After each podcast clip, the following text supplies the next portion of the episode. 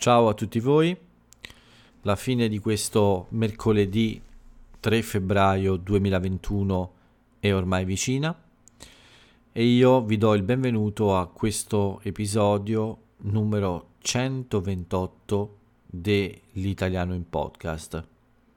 Chi vi parla è anche oggi Paolo e anche oggi vi racconterò per qualche minuto quello che è accaduto nella mia giornata e quello che è accaduto in Italia, con le notizie più importanti, quelle tre o quattro notizie che potete trovare su tutti i giornali, in tutti i telegiornali o radiogiornali e sui principali siti web di informazione.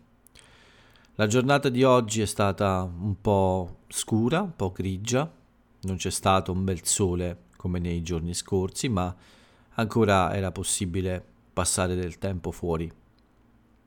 Ho iniziato presto questa giornata, mi sono svegliato alle sei e mezza eh, e molto presto sono uscito per la mia solita passeggiata mattutina, cioè del mattino, e anche per consumare la mia colazione.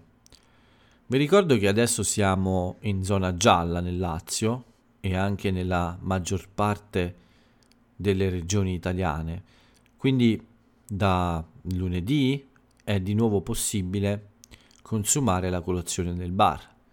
Questo non era possibile durante il periodo della zona arancione, ma per fortuna adesso siamo in, una, in un momento più eh, facile forse e quindi nei bar è possibile consumare eh, la colazione, il caffè, tutto quello che vogliamo. Ci sono sempre dei limiti mh, mm, per il numero di persone che possono restare dentro i locali, dentro i bar o nei ristoranti, ma si può mangiare il cornetto e bere il caffè direttamente all'interno del bar senza portare via il, in un sacchetto questi, questi prodotti. E così questa mattina ho consumato la mia colazione come sempre e poi sono rientrato a casa.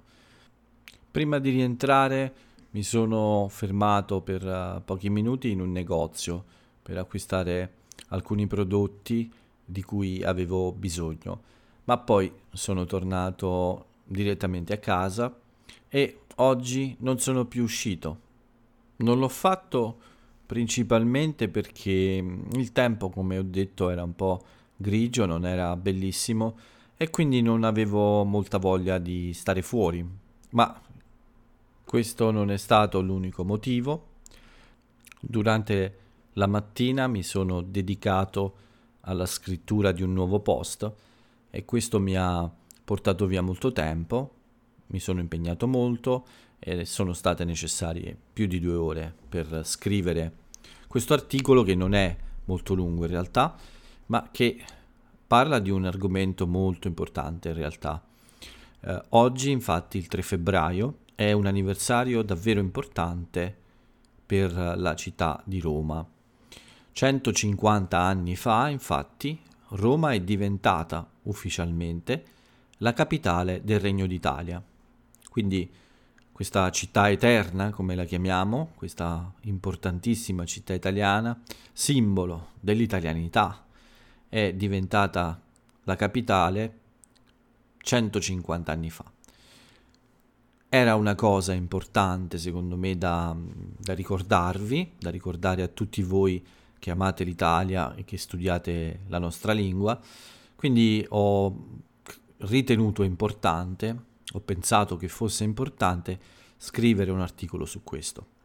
All'inizio volevo eh, creare un esercizio di grammatica con un testo uh, su questo argomento, ma poi ho deciso invece di farvi, uh, di raccontarvi un po' la storia della capitale d'Italia dal momento dell'unificazione della, del nostro paese.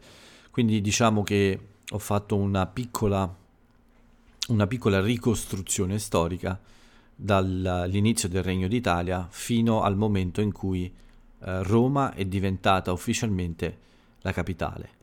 Vi invito a leggere questo post, credo che sia interessante e purtroppo però questo importante anniversario non è stato festeggiato in modo eh, adeguato, diciamo, a, a causa del, della crisi del Covid, ovviamente. L'anno scorso, il 3 febbraio, erano iniziate le celebrazioni per questa importante occasione.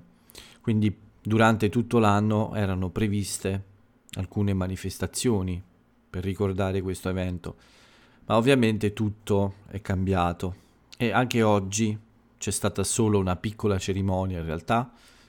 Il sindaco di Roma Virginia Raggi, la sindaca di Roma Virginia Raggi, ha fatto solo questa piccola cerimonia nei musei capitolini, ma uh, credo che mm, nel passato, negli anni scorsi, eh, era stato programmato qualcosa di più importante.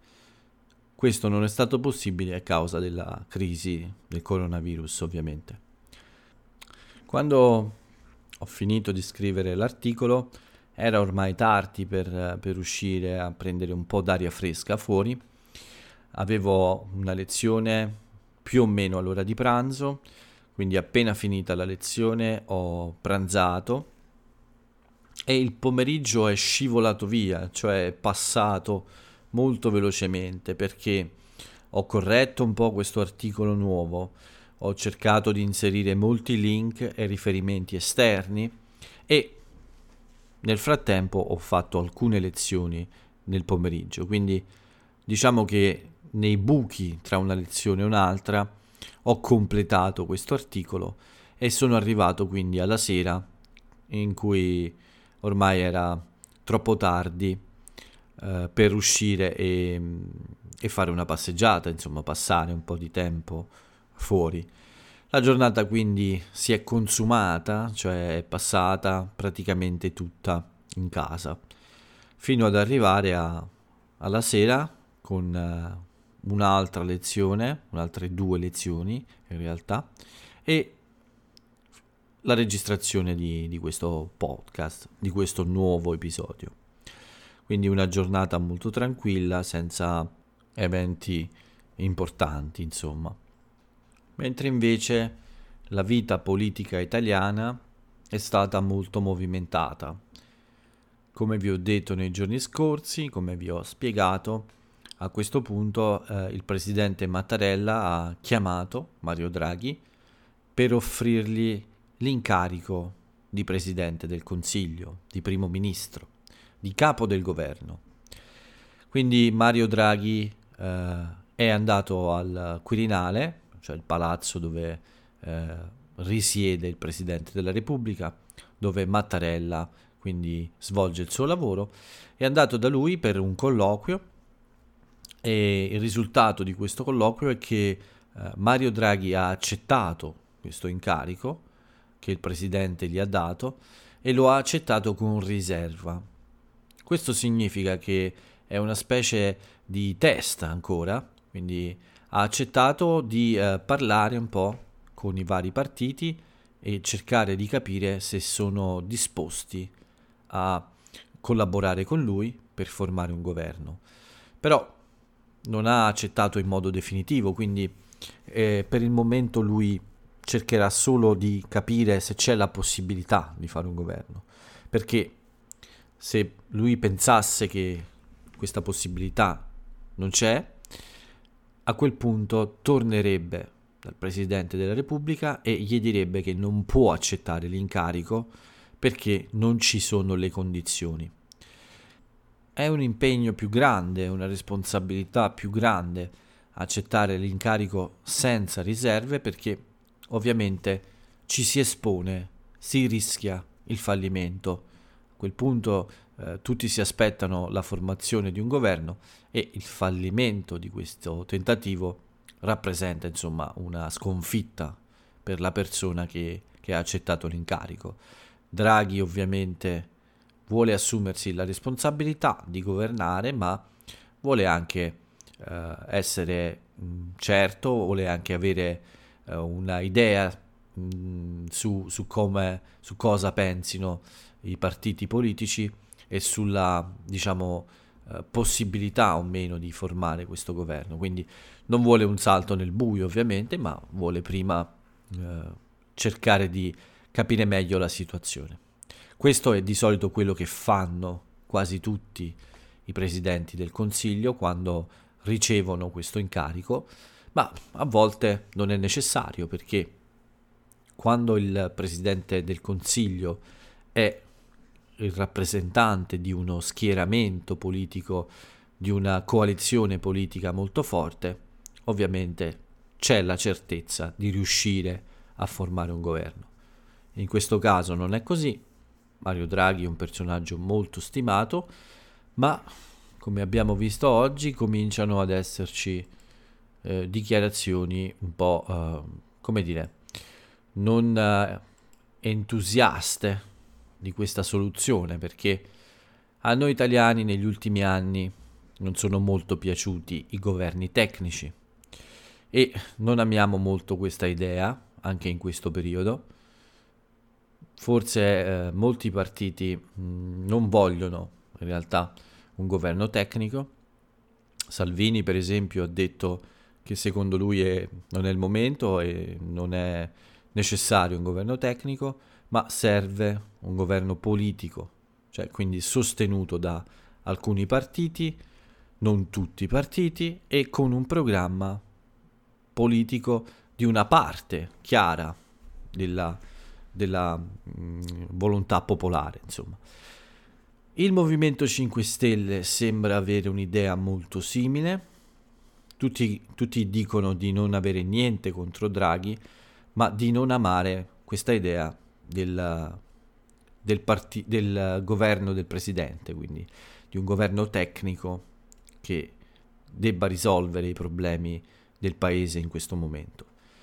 Quindi i partiti che sono disposti ad appoggiare un governo di Mario Draghi al momento sembrano essere il PD, quindi il Partito Democratico, Italia Viva di Matteo Renzi, Forza Italia di Silvio Berlusconi e forse qualche altro piccolo partito. Qualcuno come Fratelli d'Italia pensa a un'astensione, cioè quindi a non votare né sì e né no.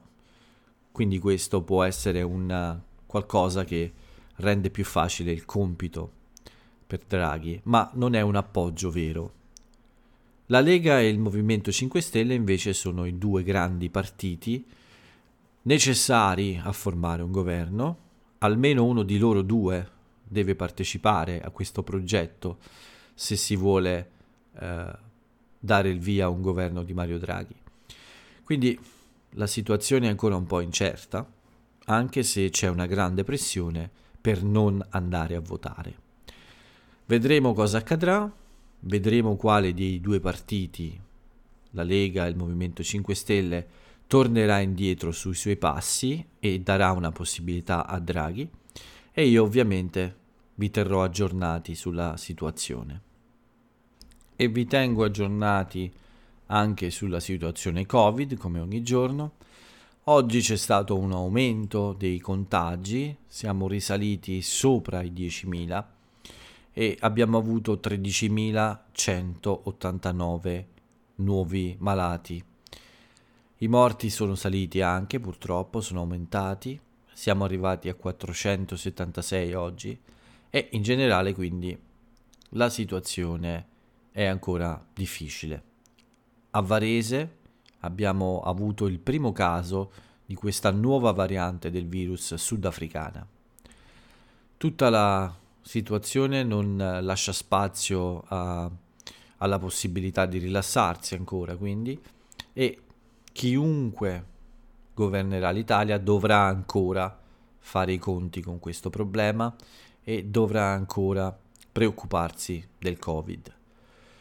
Per fortuna aumenta anche il numero dei vaccinati, anche oggi è salito, siamo a 2.166.053 vaccinati, 808.306 persone hanno ricevuto anche la seconda dose di vaccino. Quindi la strada è ancora lunga, ma procediamo senza pausa questa, in questa operazione.